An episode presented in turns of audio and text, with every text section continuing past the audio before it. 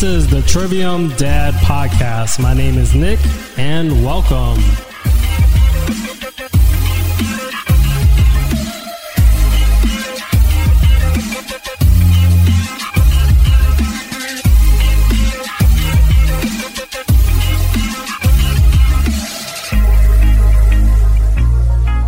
Dearest listeners, I'm here to ask for your support, not your financial support.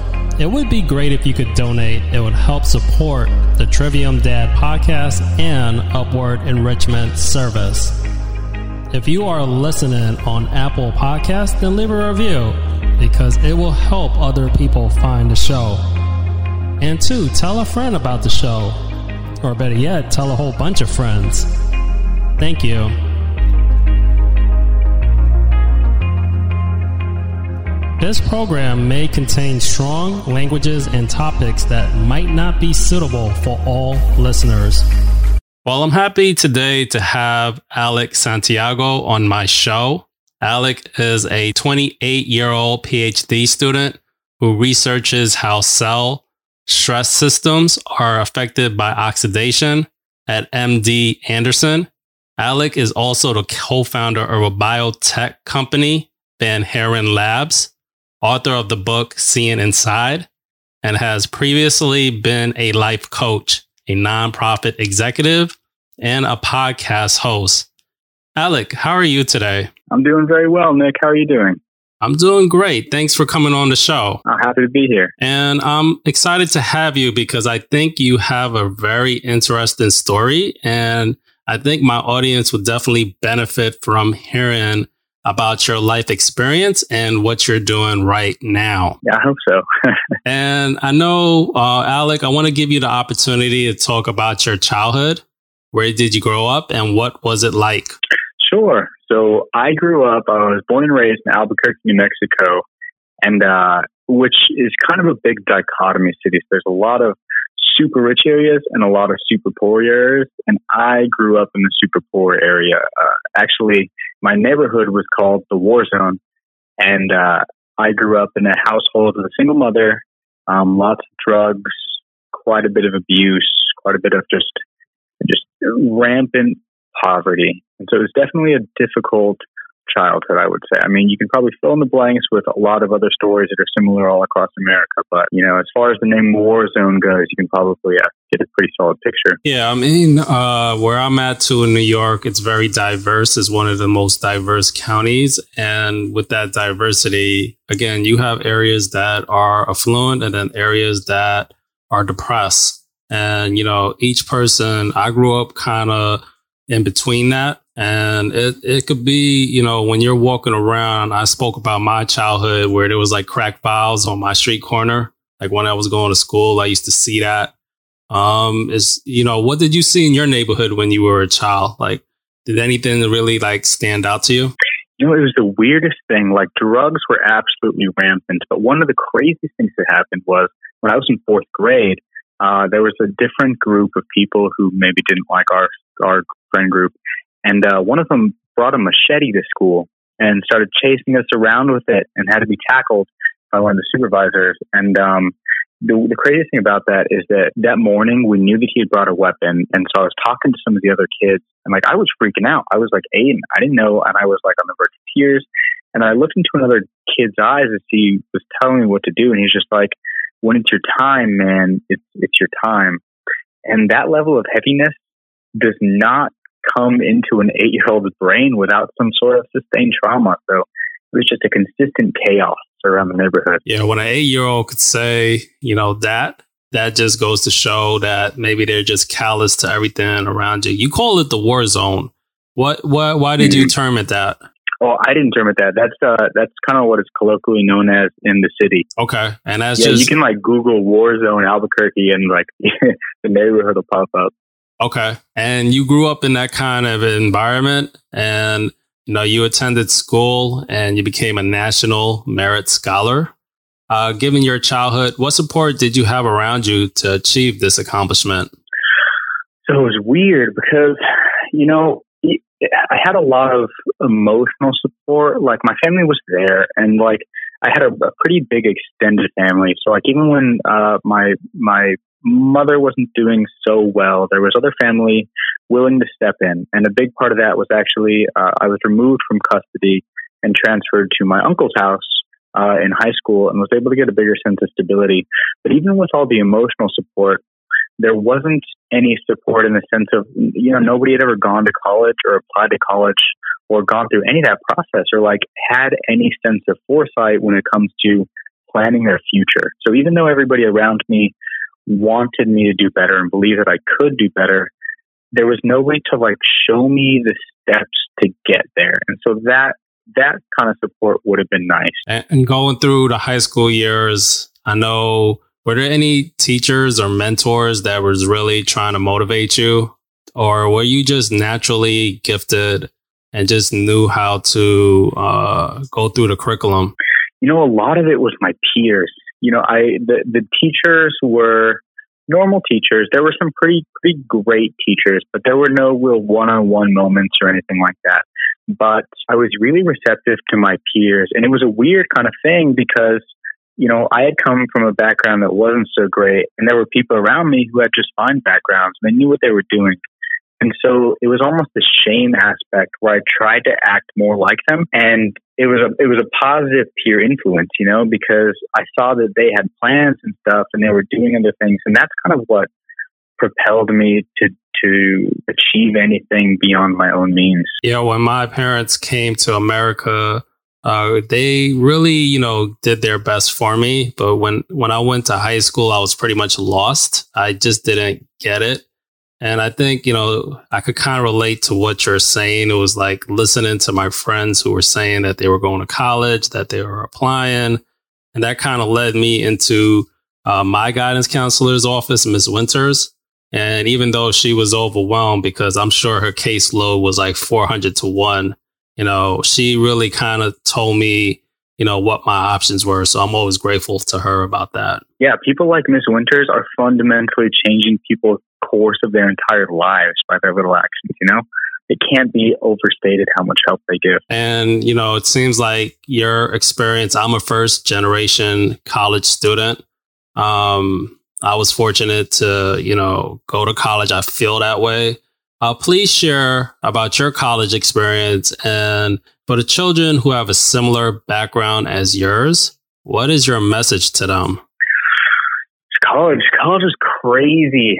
College, uh, you know, I so when I was a National Merit Scholar, what ended up happening is that they gave me a list of like 50 schools I could have gone to for my full ride scholarship, right? And uh, I didn't know anything. I didn't know what I wanted to be. I didn't know how to distinguish one school from another. The only thing I really knew was, okay, Harvard is great, but you know, I didn't know anything. And so I actually picked Auburn University because they had just won the national championship, and I figured that that would be a pretty cool place to party. And that's the only thought I put into it. I didn't visit. I just signed up and agreed, and then I went. So when I landed in Alabama, I effectively had no idea what I wanted to major in or even what majors were there. I didn't even look and check the majors until the guidance counselor asked me what I wanted to major in. And it kind of continued in that vein. Like as I progressed through college, I had no idea how to access any resources when I needed help. And I needed help quite a bit. So for the first two years, I really just floundered. Like I didn't know what I was doing. I didn't know where to ask for help or what resources were available to me. And um, for anybody that's coming from a, a strange background, the biggest thing that I think you can do is just ask for help because nobody's going to fault you for asking for help if if you're trying to better yourself. And so there's always going to be some sort of resource resource available, especially now in the internet area, uh, for you to ask questions and just kind of find your own path to success because it's probably out there. You just don't know what it is, and you can't know what it is if you haven't seen it before. So accessing whatever resources are around you is super, super important when there's nobody else that can, you know, show you how to follow in their footsteps. And did you go to a college out of state or was that a college in state? It was out of state. So I grew up in New Mexico and then just got on a plane, went to Alabama and had never visited, had no idea what to expect or anything. And I'm sure because you didn't have any family out there, I have to assume you were in a dorm?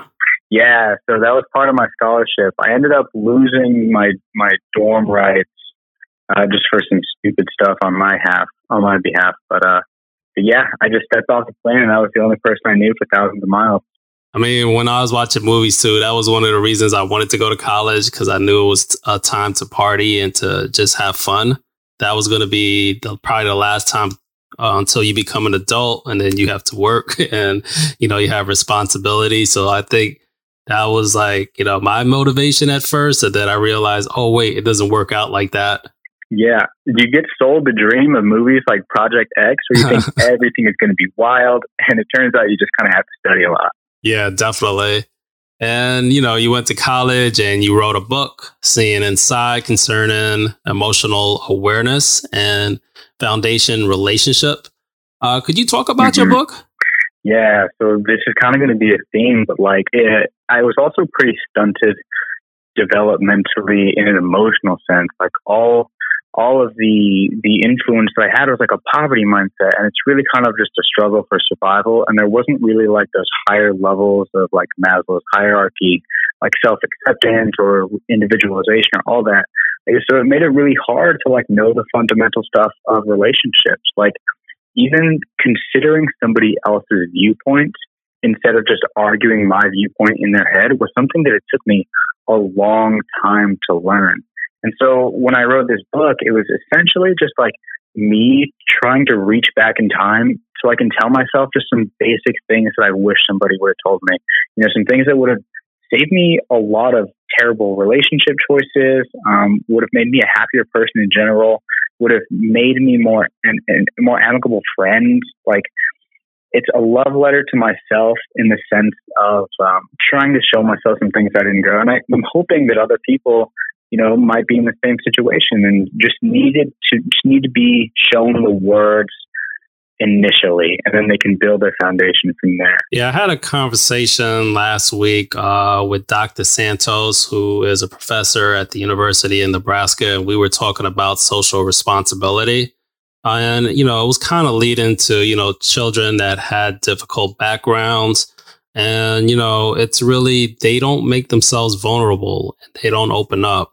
And it's really, you know, when it comes to uh they're they're going to school, right? You don't know if they're hungry, you don't know what's happening in their household, and that affects how they behave and interact with their peers. So, yeah. I mean, it's so hard, right? Because you know that you're mad, but it's so hard to say something like, I'm mad because I don't feel like I have any value or I feel like a burden to people around me. You know, how do you say those things if you have no idea that, that that's what's going on? And then how does anybody help you with those things if you can't even express it? Yeah, it's managing your emotions. And uh, he kind of said to, uh, he was saying, like, let's say somebody was walking down the hallway of the school and they may have accidentally tripped you and, you know, you may even know that it was an accident, but how you're feeling inside, you just can't look like you're a punk and you got to step up for yourself because you can't, you know, you got to make sure that you're never vulnerable and that nobody disrespects you. Yeah, there's a lot of weird social dynamics. I grew up like a total jock. Like I played on all the sports teams and there's a super mentality there surrounding all that. So, and you really don't even understand why. You just know that you don't want to be on the outside of the group. It's way better to be accepted. And so you just fall in line. You know, it's, it's just easier to give in to social pressure sometimes.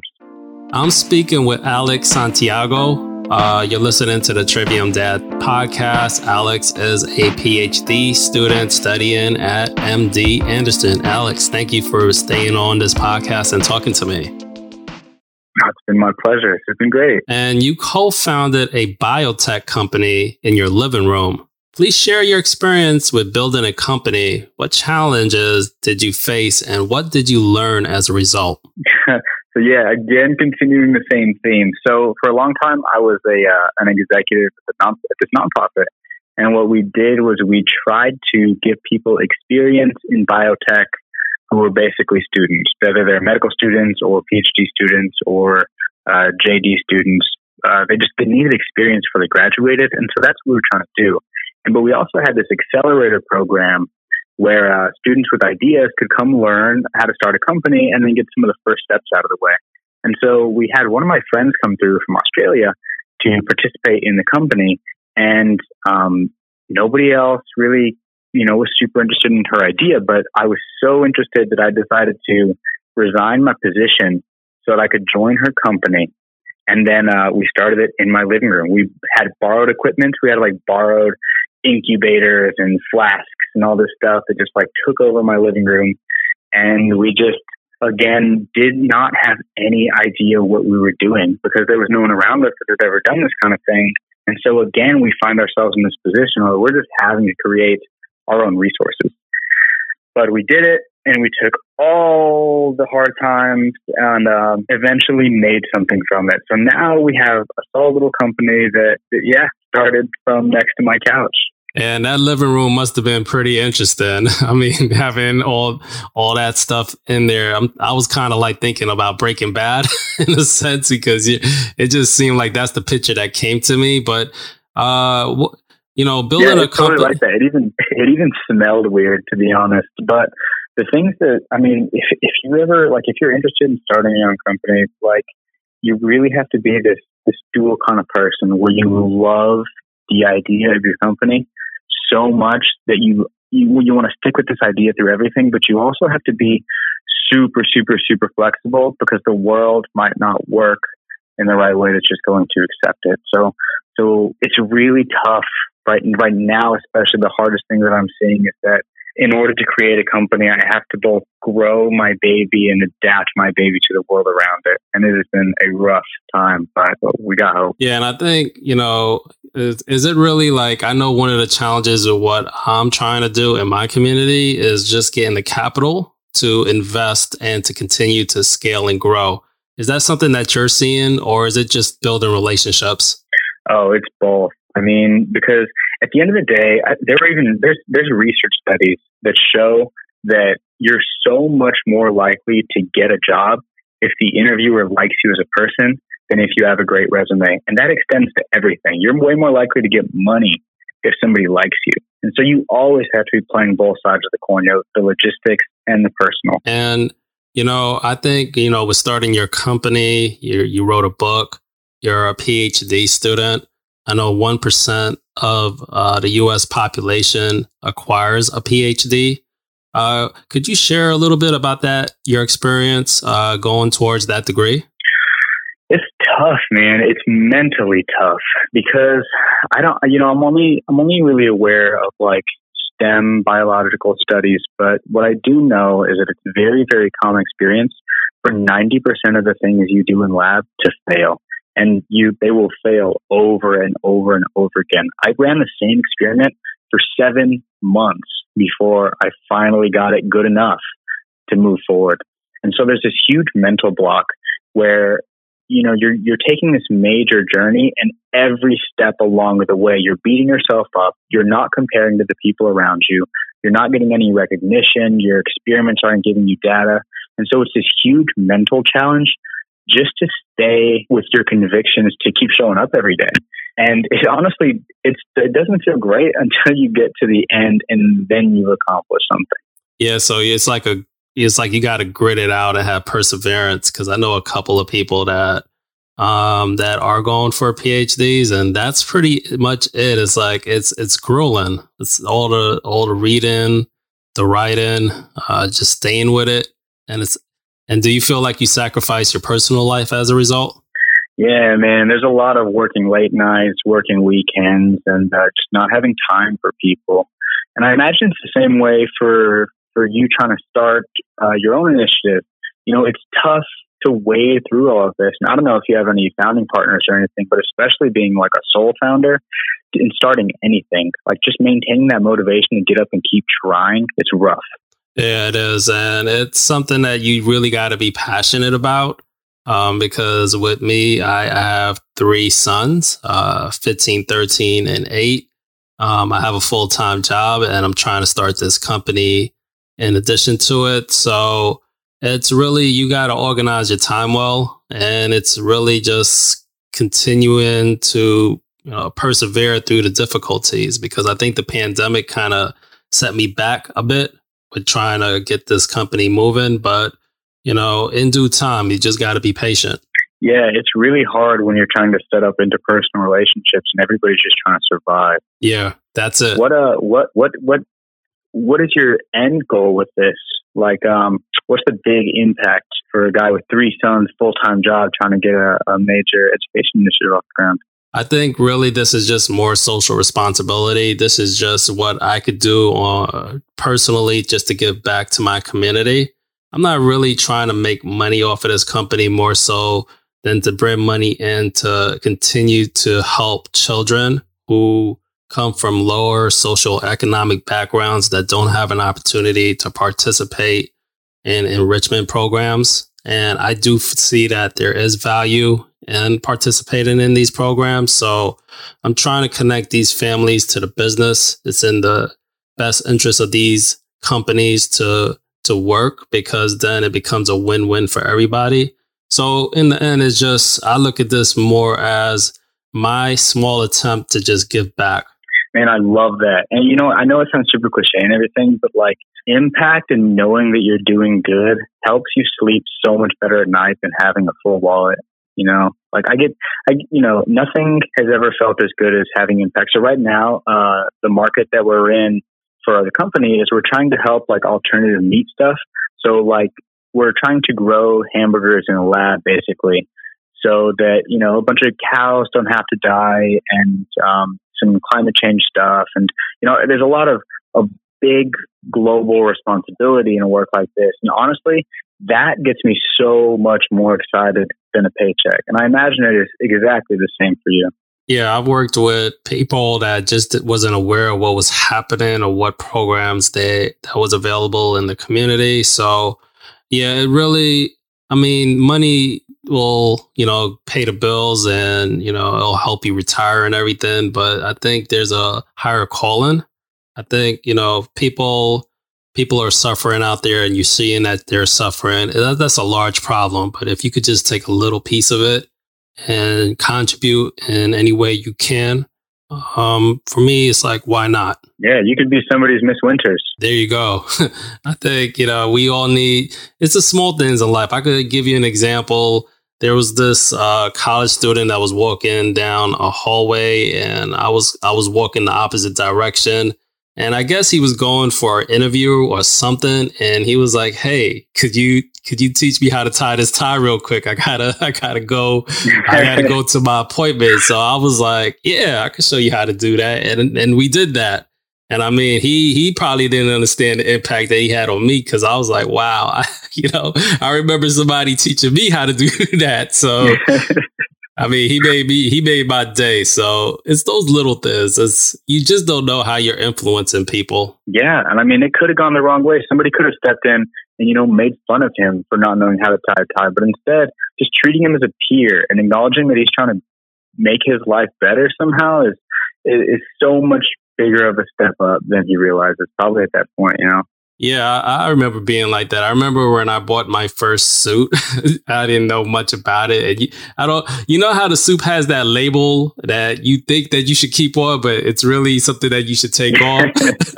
and somebody was like, "Hey, you got to take that off. What are you doing?" I was like, "Oh, I, I had no clue." So he kind of hooked me up by telling me. But there's those small little things that people just are not aware of, like you know that you know you really it just is really just helping people in small mm-hmm. ways. You know you take a step forward so you can bring somebody with you. There you go. So if you if the elevator goes to the top floor send it right back down. Mm-hmm. what should the audience listening today take away from our conversation?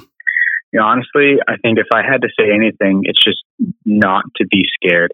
You know a lot of the times if you want to if you want big rewards then you got to take a big risk and it's terrifying or if you want to fit in, but you also don't agree with what a group is doing, so you have to act differently and maybe face getting excluded.